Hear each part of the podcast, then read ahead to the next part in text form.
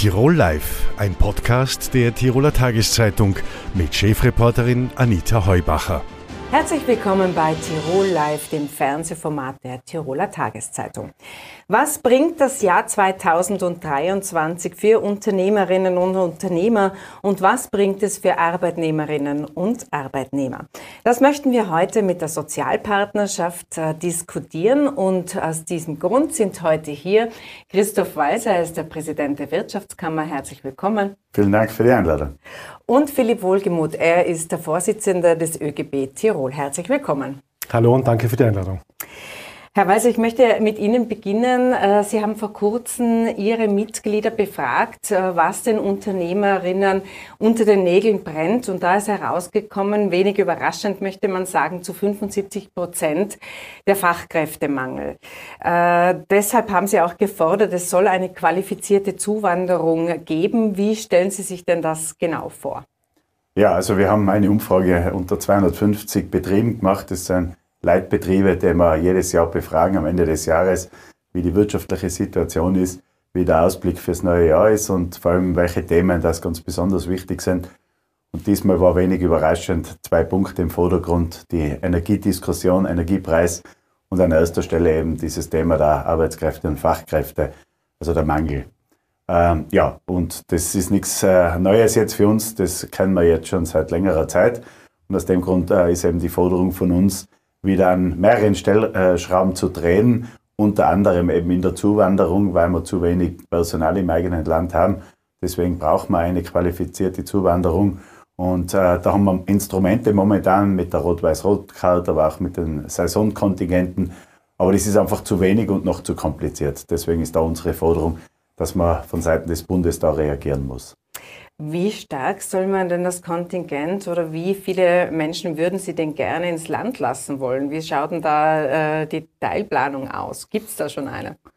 Also ich glaube, äh, bei dem Thema muss man einfach auch sehr flexibel umgehen können. Klar ist, dass man in Zeiten, wo wir viel zu wenig Arbeitskräfte haben, eine höhere Zuwanderung brauchen. Und man müsste dann auch umgekehrt, wenn der Arbeitsmarkt sozusagen übersättigt ist und wir eine zu hohe Arbeitslosenrate haben, wieder in die andere Richtung reagieren weil wir ja mit einer Zuwanderung nicht unseren eigenen oder unsere eigene Bevölkerung Arbeitsplätze wegnehmen wollen. Aber klar ist, dass wenn wir zu wenig haben, dass man aus dem Ausland Mitarbeiterinnen und Mitarbeiter braucht. Und äh, meine Forderung war ja da ganz klar, dass man einen leichteren Zugang zum Arbeitsmarkt macht. Deutschland ist der Vorreiter mit diesem Fachkräftezuwanderungsgesetz. Haben sie eigentlich äh, die Latte in äh, Deutschland einzureisen und dort zu arbeiten niederer gesetzt als in Österreich und damit ist sozusagen die Konkurrenz aus Deutschland noch größer. Äh, deshalb glaube ich, muss Österreich da ganz dringend reagieren. Sie haben das Stichwort schon gesagt für die Gewerkschaft, eine äh, qualifizierte Zuwanderung. Das bedeutet natürlich auch mehr Wettbewerb am Arbeitsmarkt. Äh, wie stellt sich denn die Gewerkschaft eine qualifizierte Zuwanderung vor? Naja, also ich glaube, zunächst muss man mal äh, darüber diskutieren, welche Potenziale äh, gibt es auch immer noch am Arbeitsmarkt. Das heißt, äh, wie kann es gelingen, die Vollzeitquote in unserem Land zu erhöhen? Äh, was braucht es da politisch dazu? Stichwort Kinderbetreuung zum Beispiel äh, und auch Arbeitsplätze im hohen Alter. Das heißt, dass man einfach auch Gesundheit ganz vorne voranstellt und einfach dementsprechend altersgerechte Arbeitsplätze auch anbietet. Und äh, bei der qualifizierten Zuwanderung, also mir würde da grundsätzlich einmal interessieren, äh, wie man sich das denn genau vorstellt. Ich glaube, das muss man schon auch definieren äh, und man muss auch aufpassen, dass man nicht eine sogenannte Ersatzmannschaft äh, aufbaut, äh, wo man dann Lohn- und Sozialdumping ganz groß schreibt. Also ich glaube, es gilt wirklich, die Potenziale zu nutzen, zukunftsfähige Arbeitsplätze auch anzubieten.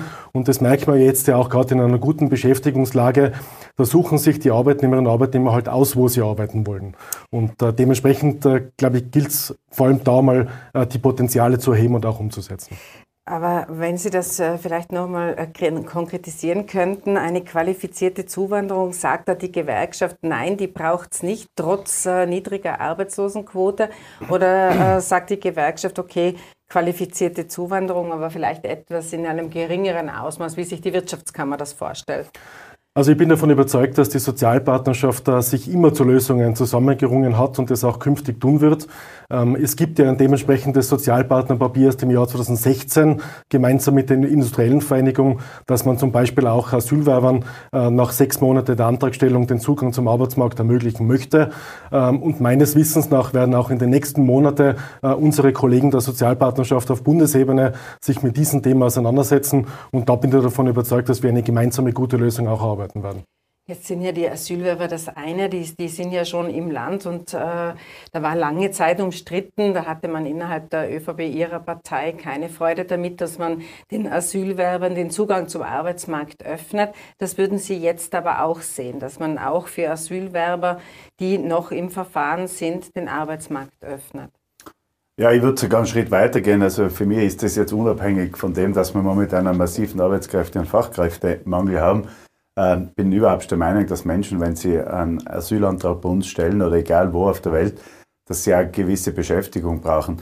Es dauern die äh, Verfahren viel zu lange und jeder von uns äh, kann sich vorstellen, äh, wie intensiv das ist, wenn man eineinhalb Jahre zu Hause sitzt und eigentlich auf einen Bescheid warten muss, ohne dass man irgendwas tun darf.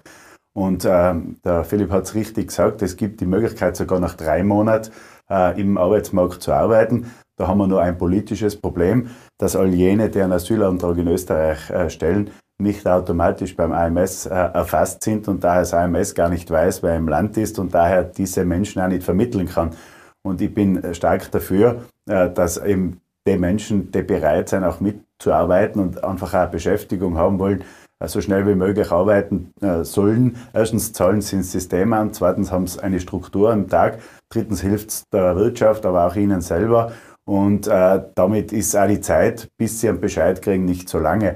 Und äh, da vermischt man halt aus meiner Sicht auch innerhalb meiner Partei ganz gern das Thema Asyl mit einer Zuwanderung, äh, mit, einem, mit einer Fachkräftezuwanderung auch, äh, weil das natürlich politisch ein recht interessantes Thema ist, um auch Wahlen zu gewinnen. Meine Aufgabe als Wirtschaftskammerpräsident ist eine andere. Ich muss schauen, dass unsere Unternehmen so viel wie möglich Mitarbeiter zur Verfügung haben äh, und äh, da ist jetzt nicht wichtig, woher sie kommen, sondern dass sie bereit sind zu arbeiten. Unter, und der Philipp hat es richtig gesagt, ich stimme dir da überall zu, unter äh, normalen Bedingungen, auch gute Bezahlung und so weiter, ist eine Voraussetzung. Von dem gehen wir in der heutigen Zeit aber aus, dass das normal ist. Asylwerber, das muss man vielleicht an der Stelle nur sagen, sind ja zugelassen für saisonale Arbeit, also die gemeinnützige Arbeit können Sie verrichten und auch äh, im Tourismus können Sie beispielsweise arbeiten.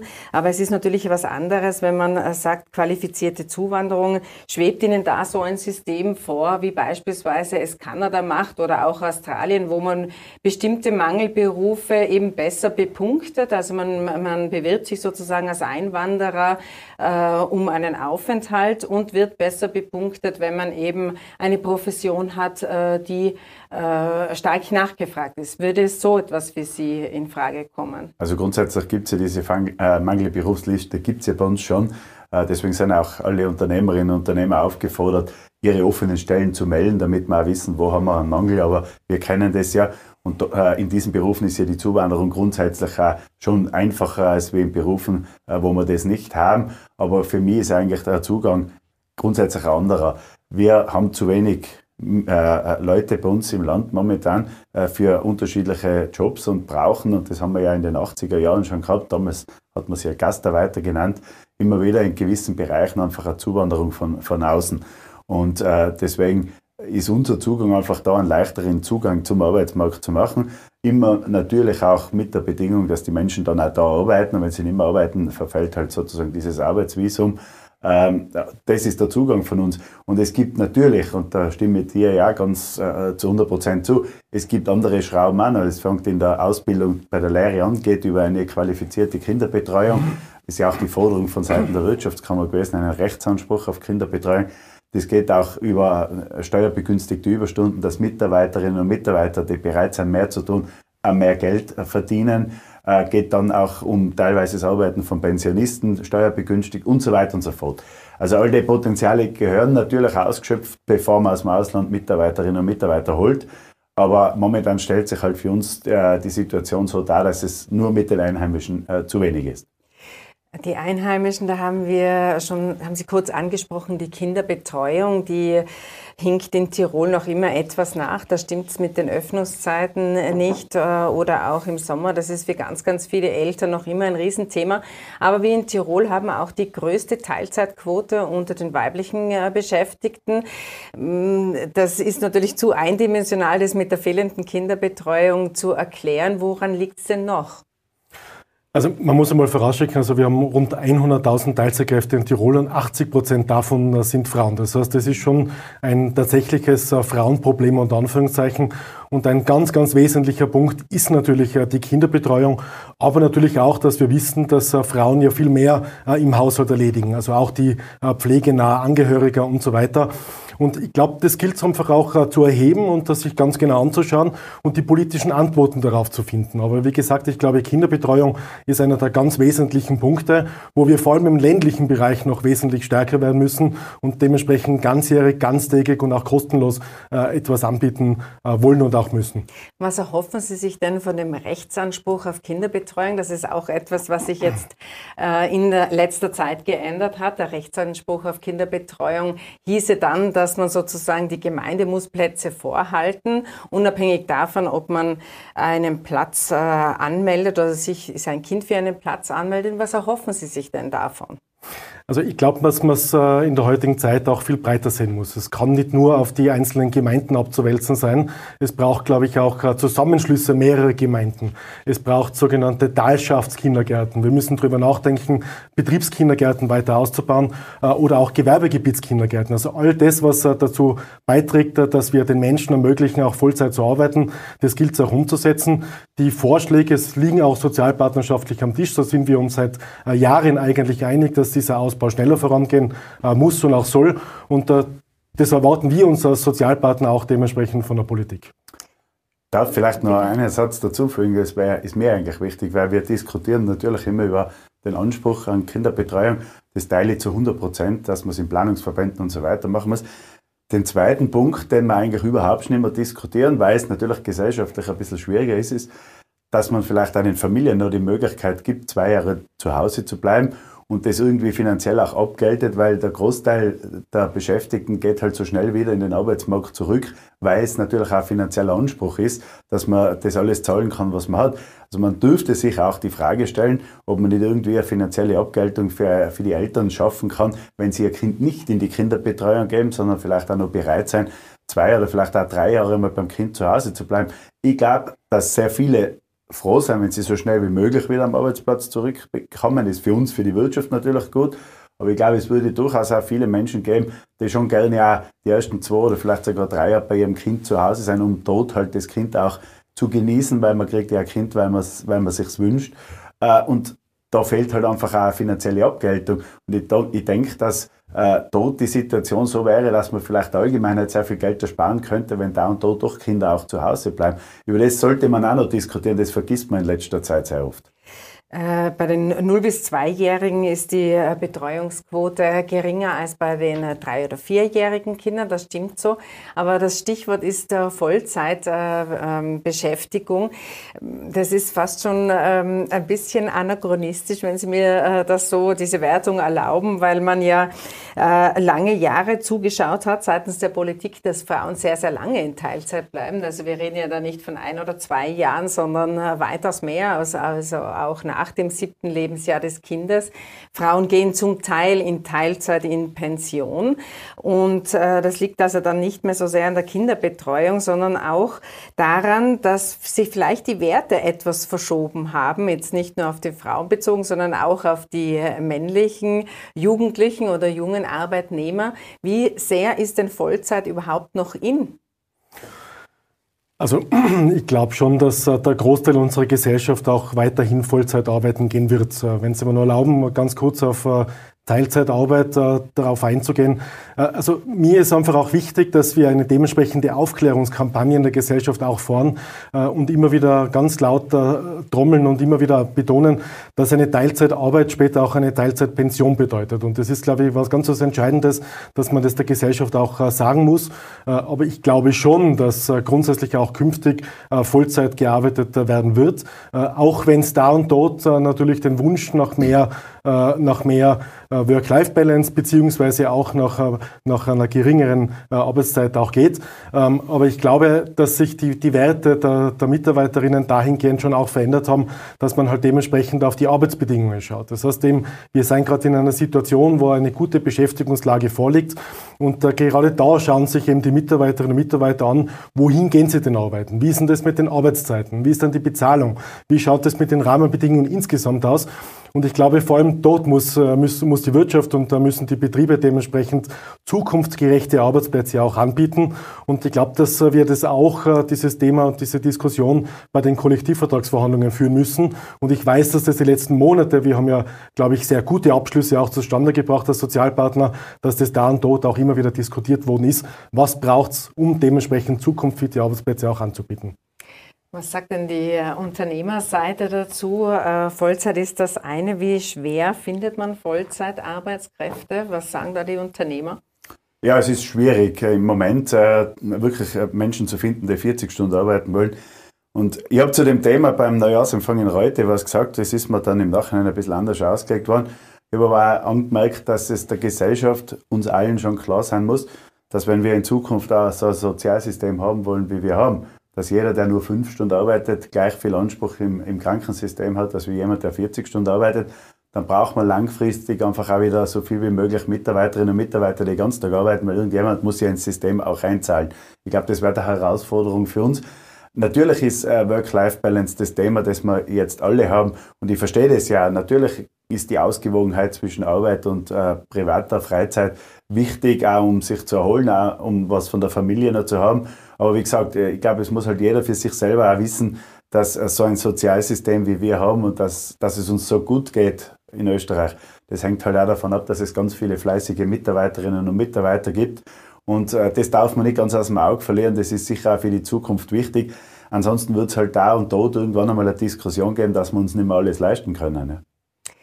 Was immer wieder ein Thema ist und wo Tirol ja auch schon seit Jahren oder seit Jahrzehnten vielleicht sogar schon im, äh, im Ranking immer am, entweder am letzten oder im letzten Drittel sind, sind die ähm, Einkommen und die äh, Gehälter. Da sind wir ähm, in Österreich weit eben im hintersten Drittel.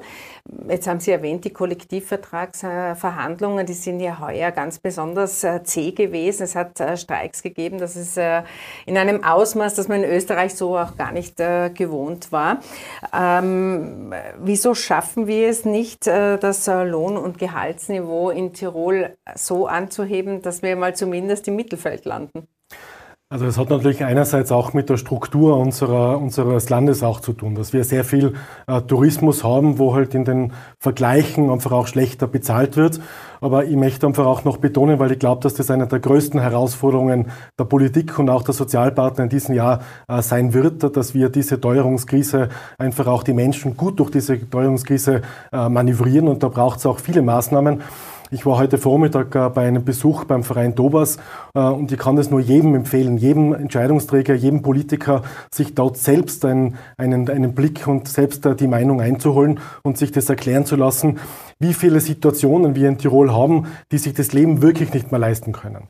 Ähm, trotzdem glaube ich, dass wir in den Kollektivvertragsverhandlungen, wie gesagt, gute Abschlüsse äh, zusammengebracht haben. Das gilt jetzt einfach auch die nächsten Monate fortzusetzen, weil ich glaube, äh, diese äh, Teuerungswelle, diese Teuerung ist leider Gottes äh, gekommen, um zu bleiben. Und dementsprechend gilt es jetzt einfach auch, äh, die Arbeit äh, so abzusichern und das auch herauszuholen, was sich die Mitarbeiterinnen und Mitarbeiter verdient haben. Und weil es zuerst ja auch betont worden ist, also ich glaube, es geht ja bei Work-Life-Balance nicht immer nur um das, dass man sagt, man will jetzt einfach auch weniger arbeiten. Es geht sehr oft auch um die Belastung am Arbeitsplatz. Und das darf man nicht vergessen, dass äh, viele Mitarbeiterinnen und Mitarbeiter sich auch äh, wünschen, weniger zu arbeiten, weil sie dieser Belastung nicht mehr Herr werden, weil sie nicht mehr wissen, wie sie das so erschaffen sollen. Stichwort Pflegebereiche, aber auch hautarbeitende Menschen äh, am Bau und so weiter, wo körperlich und auch psychisch und auch physisch sehr anstrengend gearbeitet wird. Auch diese Menschen können nicht mehr. Und ich glaube, es geht jetzt vor allem darum, dass wir ein, ein, ein gutes Leben für alle einfach auch erreichen und dass es uns auch gelingt, dass jeder mit dem Einkommen ein Auskommen findet, weil von Arbeit muss man auch leben können. Wie sieht das? Die Wirtschaftskammer ist äh, der Plafond schon erreicht. Man hat viel nachgeben müssen. Man hat jetzt äh, bei den Kollektivvertragsverhandlungen sich noch einigen können. Aber Tirol äh, hinkt nach. Werden wir es jemals ins Mittelfeld schaffen, trotz Branchenmix? Also grundsätzlich, glaube ich, muss man sich äh, mal anschauen, wie man äh, immer auf diese Ergebnisse immer kommt, weil wenn man gerade die Kollektivvertragsverhandlungen hernimmt, die sind österreichweit gleich, da gibt es keinen Unterschied zwischen den Bundesländern. Also von dieser Seite her kann das ja schon so nicht stimmen.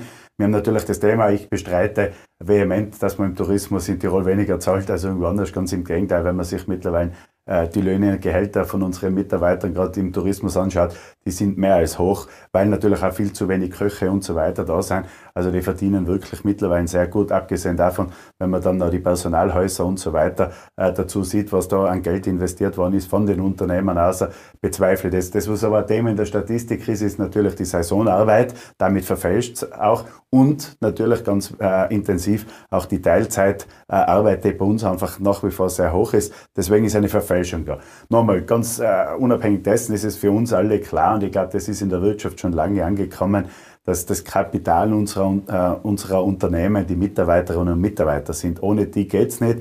Wenn wir Wirtschaftswachstum, eine Weiterentwicklung in den Betrieben erreichen wollen, brauchen wir gute, gut ausgebildete, fleißige Mitarbeiterinnen und Mitarbeiter und die sollen sich am Arbeitsplatz auch wohlfühlen. Ich glaube, das ist bei jedem angekommen und da und dort wird es wahrscheinlich äh, irgendwo Probleme geben, aber das gibt es auf beiden Seiten. Äh, aber ich glaube, in Summe sind wir schon auf einem recht guten Weg äh, und die Entwicklung wird so weitergehen und je knapper sozusagen das Angebot am Arbeitsmarkt ist, umso mehr muss sich der Unternehmer ja bemühen, äh, dass er gute Mitarbeiter findet. Wird das Jahr 2023 das Jahr der ArbeitnehmerInnen unter diesen Voraussetzungen? Also Zuerst nochmal auf den Tourismus ganz kurz, äh, weil mich das schon wundert, weil insofern wir ja auch in diesem Bereich gerade äh, Kollektivvertragsverhandlungen äh, führen und dort die Verhandlungen in Stocken geraten sind. Und das ist eines jener Punkte, die ich nicht verstehe. Die Wirtschaft sagt immer wieder, wir zahlen so weit über den Kollektivvertrag, man ist aber nicht bereit, den Kollektivvertrag dementsprechend massiv auch anzuheben. Und das brauchen wir, glaube ich, ganz, ganz dringend. Und natürlich gibt es Bereiche, auch im Hotel- und Gastgewerbe, wo weit über den Kollektivvertrag bezahlt wird. Aber sehr viele mit Mitarbeiterinnen und Mitarbeiter werden genau und auf Punkt und Beistrich nach Kollektivvertrag bezahlt. Und deswegen ist es auch so dringend notwendig, den Kollektivvertrag dementsprechend einfach auch äh, zu erhöhen. Ob es das Jahr der Arbeitnehmer und Arbeitnehmer wird, das werden wir sehen. Ähm, ich hoffe, dass wir ein gutes Leben für alle erreichen. Das wird nur äh, gemeinsam gehen. Das wird auch ein gemeinsames Ziel sein müssen äh, in diesem Jahr. Aber wie gesagt, ich möchte noch einmal betonen, das Wichtigste in diesem Jahr wird sein, äh, dass wir gut durch diese Teuerungswelle manövrieren, dass niemand zurückbleibt. Wir haben viel zu viele Menschen, die sich das Leben wirklich nicht mehr leisten können, die durch den Supermarkt gehen und sich mitschreiben, was sie einkaufen und kurz vor der Kasse Dinge wieder herausnehmen. Das darf es nicht sein. Wir müssen eine vernünftige Sozialpolitik auch anbieten, damit eben einfach auch niemand zurückbleibt und dass sich jeder das Leben in unserem Land auch leisten kann. Jetzt muss ich das als Schlusswort nehmen, weil die Zeit schon fortgeschritten ist. In diesem Sinne bei den Herren herzlichen Dank für den Besuch im Studio. Vielen Dank für die Einladung. Danke. Er ist Autor, Satiriker, Kabarettist und Schauspieler und eben mit dem Zug aus Wien angereist. Und jetzt bei uns im Studio. Alfred Dorfer, herzlich willkommen. Freut mich sehr. Ich habe gehört, Sie haben zu Tirol und zu den Tirolerinnen und Tirolern einen ganz besonderen Bezug. Sie mögen die Leute in Tirol. Warum ist das so? Also die Geschichte Tirol und ich ist jetzt fast 40 Jahre alt und zwar haben wir noch im alten Treibhaus begonnen. Das muss gewesen sein äh, 86, 85, sowas. Und für mich war das von Anfang an eine Liebe auf den ersten Blick, weil äh, mir die Menschen so gerade vorkamen und weil ich den Dialekt mag. Ja? Also ich habe kein Problem. Und, äh, und es hat Freundschaften gegeben, die wie zum Norbert, äh, die all die Jahrzehnte gehalten haben. Und ich mag sie einfach den Norbert Bleifer haben Sie jetzt gemeint. Mhm. Ähm, der Dialekt, das ist ja etwas, was äh, wir Tirolerinnen und Tiroler nicht gern, so ganz gern haben, dass die Wiener uns da dauernd nachmachen mit mhm. dem, mit dem mhm. weil wir finden ja, dass andere auch Dialekte haben. Also es ist grundsätzlich schlecht, sage ich als Satiriker, wenn man Dialekte nachmacht, die man nicht kann. Das ist immer schlecht, das ist immer peinlich. Also wenn Deutsche versuchen, Österreichisch zu reden, was, es ja gar nicht gibt, dann ist es, da zieht es mir immer alles zusammen. Aber prinzipiell reden wir natürlich auch eine, eine Form von Dialekt und, und ich liebe Dialekte. Und zwar, ich mag das Kärntnerische, wo ich da auch immer andere Stimmen höre. Aber ich finde, viel, viel, viel schlimmer ist dieses Einheitsdeutsch, was alle jetzt quatschen, so, wo alle unsere Kinder reden wie norddeutsche Kinder. Also eigentlich reden sie Netflix-Deutsch und machen Komm und äh, Milch und so. Das finde ich furchtbar. Aber wenn jemand seinen Dialekt oder ihren Dialekt spricht, finde ich das sehr faszinierend, auch sexy. Ähm, Sie sind im Treib, also dreimal zu sehen, aber alle drei Vorstellungen sind schon ausverkauft. Schade. Ja, schade, schade für die Zuseher, die noch kommen wollen, ja. aber äh, natürlich gut für Sie. Wie schafft man es denn, so lange an der Spitze zu bleiben? Das kann ich nicht sagen, weil ich mich selbst natürlich nicht beurteilen kann. Aber ich kann trösten, ich komme sicher im Herbst wieder. Aber dreimal ausverkauft, das ja. ist ja wirklich, und das seit, seit Jahren. Hm. Ähm, was ist das Geheimnis? Äh, in dem Fall, was Innsbruck betrifft, kann ich mir es auch nicht erklären, aber auf jeden Fall ist es so, dass ich das Publikum hier besonders gut finde. Das ist für mich, äh, gibt es eine Mehrzahl vom Publikum, eines der besten Publikumer, Publikums, Publika, die ich überhaupt kenne im ganzen deutschsprachigen Raum. Und deswegen ist es wahrscheinlich auch eine Gegenseitigkeit an Zuneigung. Jetzt haben wir in Tirol ein bisschen den Eindruck gewonnen, dass man uns in Wien nicht mehr ganz so gern hat. Also umgekehrt war es ja so, dass wir die Wiener nie ja, gemocht haben. ja, in, in Wahrheit äh, ja, nicht ganz so gern hatten wie sie uns. Aber jetzt hat man so den Eindruck, das Skifahren wird uns vergällt und, mhm. und wir werden schon oft durch den Kakao oder durch die Hafermilch gezogen. Haben Sie auch den Eindruck, dass die Wiener uns weniger mögen? Gar nicht. Ich glaube, dass das äh, ein paar mediale Stimmen sind, die man da hört, aber sie hat mit sicher mit der Bevölkerung nichts zu tun.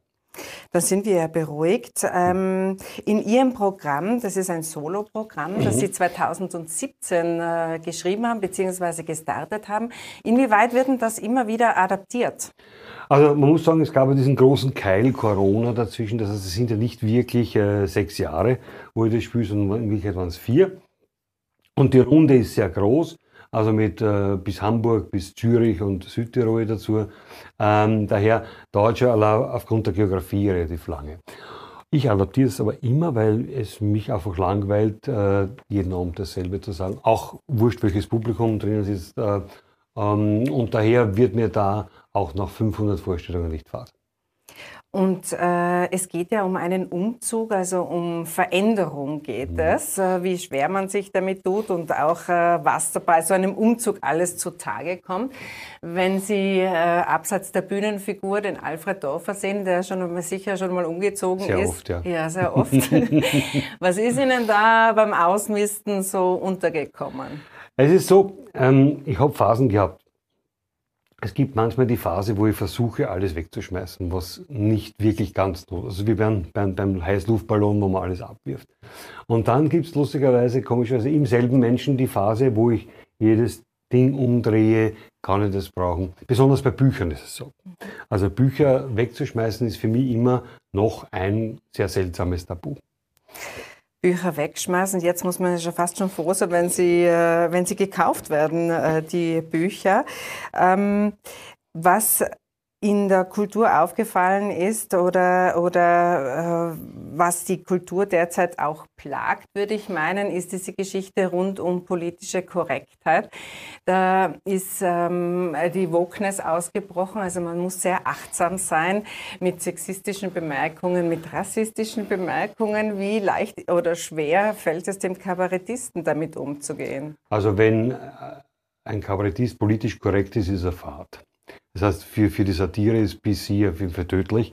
Und auch fürs Leben finde ich es tödlich. Ich finde es für den, für den Kontakt zwischen Menschen äh, furchtbar. Es ist humorlos und es hat natürlich auch leicht autoritäre faschistische Züge. Und daher ist es äh, eindeutig dagegen aufzutreten. Ähm, die Wokeness, die, die die Wokeness vertreten, die sind oft sehr streng in ihrem Urteil. Meinen Sie das damit? Ja, das meine ich. Dazu. Also es, es, gilt dann keine, es hebt alle demokratisch-liberalen Gesetze auf, wo man sagt, äh, es gibt andere Meinungen, wie gehe ich damit um, es gibt andere Lebensformen, wie gehe ich damit um. Und es ist natürlich absolut äh, eurozentriert oder Amerika zentriert, das heißt die, die Toleranz gegenüber anderen Kulturen ist da überhaupt nicht vorhanden.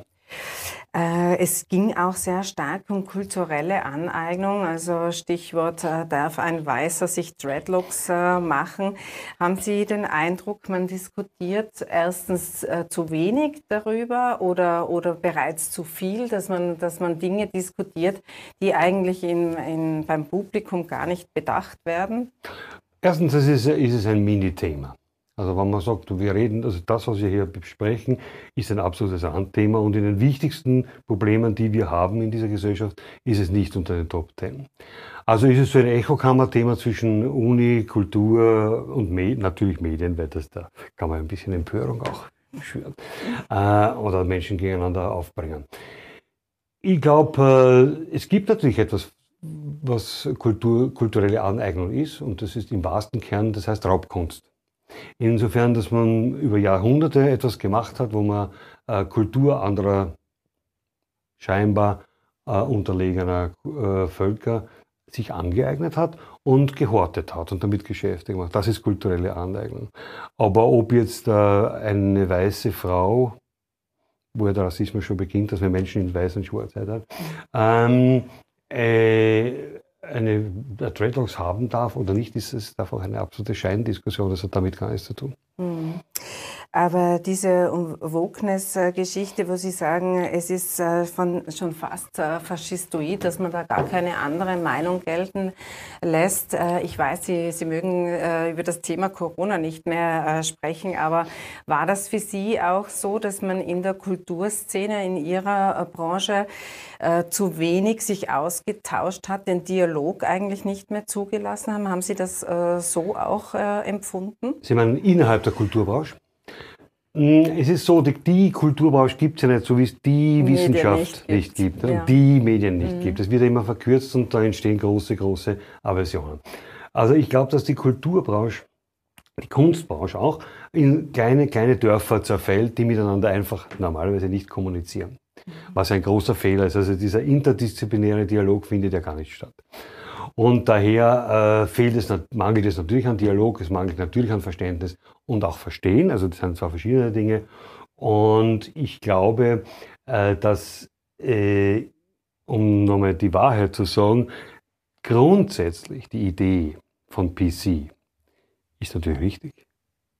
Äh, allerdings hat es diese, diese Geschichten schon gegeben, äh, dass wir uns schon vor 40 Jahren haben wir uns Nummern ausgedacht, wie geht es einer vergewaltigten Frau auf einer Polizeistation, zum Beispiel aus 1988. Das heißt, diese, diese, dieser Antrieb, äh, Sexismus und äh, damals hieß noch Emanzipation, erinnern Sie sich? Das ja, ich kann mich noch erinnern. Äh, äh, das voranzutreiben ist, hat ja mit Sexismus, äh, hat ja mit, mit, mit PC nichts zu tun gehabt, sondern das war PC ja schon. PC muss man, glaube ich, aufklären, also politische Correctness. Ja. Genau. Also, das war ja schon vorher da. Also die Grundidee stimmt. Mhm. Kein, viel mehr, äh, also wo wir uns eingesetzt haben über Jahrzehnte, dass Frauen und Männer gleich behandelt und bezahlt werden, dass sie, dass es diese, diese, diese Art von Herabschauen nicht mehr gibt, diese patriarchalischen Strukturen, das ist eine alte Geschichte, die wir Satiriker und Satirikerinnen seit 40 Jahren schon verfolgen. Ja? Das heißt, das Grundthema stimmt, nur diese Auswüchse sind einfach zensurell. Also äh, wenn Sie sagen, die Auswüchse, also man, man, wie haben Sie das mit Winnetou beispielsweise, war ja auch in Diskussion, darf man den noch zeigen oder nicht? Es hat unzählige Beispiele gegeben, aber hängen wir es jetzt mal beim Winnetou auf. War das für, aus Ihrer Sicht äh, übertrieben? Ist das so ein Beispiel dafür, wo Sie sagen, das sind Auswüchse, die, die es eigentlich nicht braucht? Also ich bin kein großer Winnetou-Fan, deswegen äh, bin ich da, glaube ich, unbescholten. also ich weiß nicht, ob der Winnetou die wesentlichste Debatte ist. Aber wenn, es gibt ja auch schon Ansätze, Ovid oder Homer ähm, äh, zu zensurieren. Und das heißt einfach, ich habe Geschichte nicht verstanden. Hm. Das ist ein komplett autoritärer Geschichtszugang, wo, der uns auch hindert daran zu lernen. Äh, Sie haben sich selbst einmal als äh, Feminist äh, bezeichnet. Sie sagen auch, diese Political Correctness, die, hat, die es früher gab mit, mit Gleichstellung Mann-Frau, die hat ihre Berechtigung. Ähm, wenn Sie sich als Feministen bezeichnen, ähm, wie ist denn Ihr Befund? Haben wir es geschafft, eine Gleichberechtigung herzustellen? Äh, nein, also ich bin aufgewachsen in einem Kindergarten, der damals sozialistisch hieß. Und einer der wenigen guten Seiten des äh, damaligen Sozialismus war, dass wir schon 1966, also vor 50, über 50 Jahren, äh, immer diese, diese doppelte Ansprache gewählt haben, wie liebe Wienerinnen und liebe Wiener, liebe Lehrerin und liebe. Also für mich ist das seit 50 Jahren ganz einfach in Fleisch und Blut. Für mich ist das äh, eine ganz große Selbstverständlichkeit. Daher ähm, und noch dazu unter lauter Frauen aufgewachsen. Also das heißt, Ihre Mutter war Alleinerzieherin. Genau, ja. dann gab es die Schwester, die, also alles, also, also nur Mädels, also ältere und jüngere. Und daher beginnst du äh, die, diese Problematik ja von innen zu sehen. Und daher waren meine sozialen Engagements immer in diese Richtung. Äh, und daher ist es für mich auch sowas wie selbstverständlich daran, also das ist ja das große Thema. Das große Thema, die größte Diskriminierung ist die der Frauen gesamtgesellschaftlich gesehen, weil hier die Mehrheit diskriminiert wird mit 53 Prozent. Und wir sind auf keinen Fall am, am, Ziel, wir sind, glaube ich, erst beim halben Wege angelangt, was das betrifft. Also da geht es aber nicht nur um die Bezahlung, sondern da geht es auch immer noch um, um, um um Herabwürdigungen, da geht es immer noch um Gewalt in jeder Form. Äh, und daher, glaube ich, ist dieser Kampf mit normalen Mitteln zu führen und auch zu gewinnen. Ich hoffe, man kann ihn gewinnen. Ich finde ja, ähm, dass wir schon mal weiter waren und dass es so ein bisschen diese Biedermeier-Geschichte gibt, also ein Rückbesinnen auf, auf äh, alte äh, Werte. Das hat Corona, glaube ich, gemacht. Das heißt, das Zwingen der Menschen wieder zurück in ihre Behausung, also so wie wenn der böse Winter kommt und du musst zu Hause bleiben und lässt du das Essen kommen und, das, äh, und, und äh, hast also keine andere Möglichkeit der Berieselung, als wirklich wieder etwas Virtuelles zu dir zu nehmen. Das glaube ich, dieses Biedermeier wurde da, äh, das war ein Brandbeschleuniger. Ja, das äh, sehe ich äh, ähnlich. Äh, wenn Sie sagen, ähm, die, das Kabarett hat ja eigentlich kein Thema oder kein Problem damit, dass die Leute in der Pandemie auch etwas ein Stück weit verlernt haben, nach außen zu gehen. Wieder, die Theater sind noch nicht nicht da, wo Sie vor Covid waren. Würden Sie das bei der Kabarettszene hatten, haben Sie das gut überstanden, wenn, wenn ausverkaufte Termine anstehen? Ich glaube, man muss unterscheiden. Ist, taucht man aus dieser Corona-Wolke aus auf, entschuldigen Sie, äh, als jemand, der vorher schon etabliert war? Oder bin ich ein junger Künstler, eine junge Künstlerin, die gerade im Absprung war, wie beim Skispringen? Für diese äh, jungen Leute war das eine Katastrophe und ist es eine Katastrophe, weil sie in der wichtigsten Phase ihrer Karriere mindestens zwei, drei Jahre verloren haben. Mhm sich an einen Alten zu erinnern, der damals schon etabliert war, und das wieder aufzunehmen, glaube ich, ist wesentlich einfacher. Wir hatten natürlich eine, eine stotternde Startphase, aber jetzt ist es für uns wieder ganz normal. Und wie ich höre, geht es auch der Oper, also dem Musiktheater, äh, wieder viel besser oder fast gut. Wer, wer sehr leidet, ist das Sprechtheater. Und da kann man sich fragen, ob das nicht am Sprechtheater zum Teil auch selbst liegt. Aber, aber, aber, aber ja.